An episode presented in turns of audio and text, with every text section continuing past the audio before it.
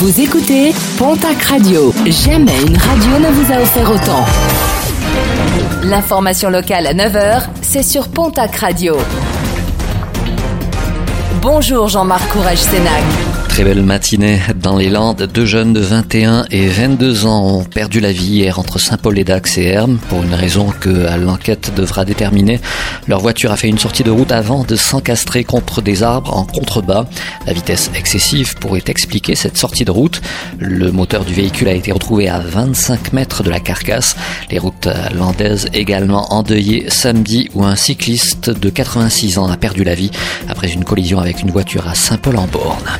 Spectaculaire accident samedi à Hoche, avenue de l'Isère. Une fillette de 12 ans a été percutée par un automobiliste. Légèrement blessée, l'adolescente a été transportée à l'hôpital d'Auch. Direction la case tribunal pour un ressortissant géorgien de 44 ans.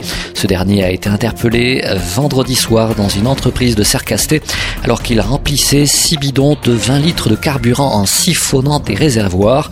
Placé en garde à vue, il a également reconnu deux autres tentatives ainsi qu'un vol de ce même type commis au préjudice de cette société. La crise frappe durement la zone d'emploi de Tarbes-Lourdes selon une étude réalisée par l'INSEE sur l'impact du Covid sur les zones d'emploi en Occitanie. Concernée par la construction aéronautique et le tourisme, la zone de Tarbes-Lourdes est la plus touchée dans la région. Elle connaît sur un an la plus forte évolution du taux de chômage en Occitanie. 14h et 18 minutes, c'est l'exploit réalisé samedi par Joïs Jacquard à Auch. L'athlète a gravi 253 fois l'escalier monumental, ce qui représente un dénivelé de 8849 mètres, soit le sommet de l'Everest, l'occasion de sensibiliser le grand public sur le cancer des enfants et de venir en aide à l'association Projet Noé. Les dons recueillis seront ensuite reversés à l'Institut Gustave Roussy.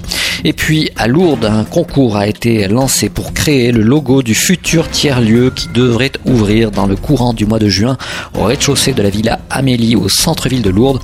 Un concours ouvert jusqu'au 21 mars.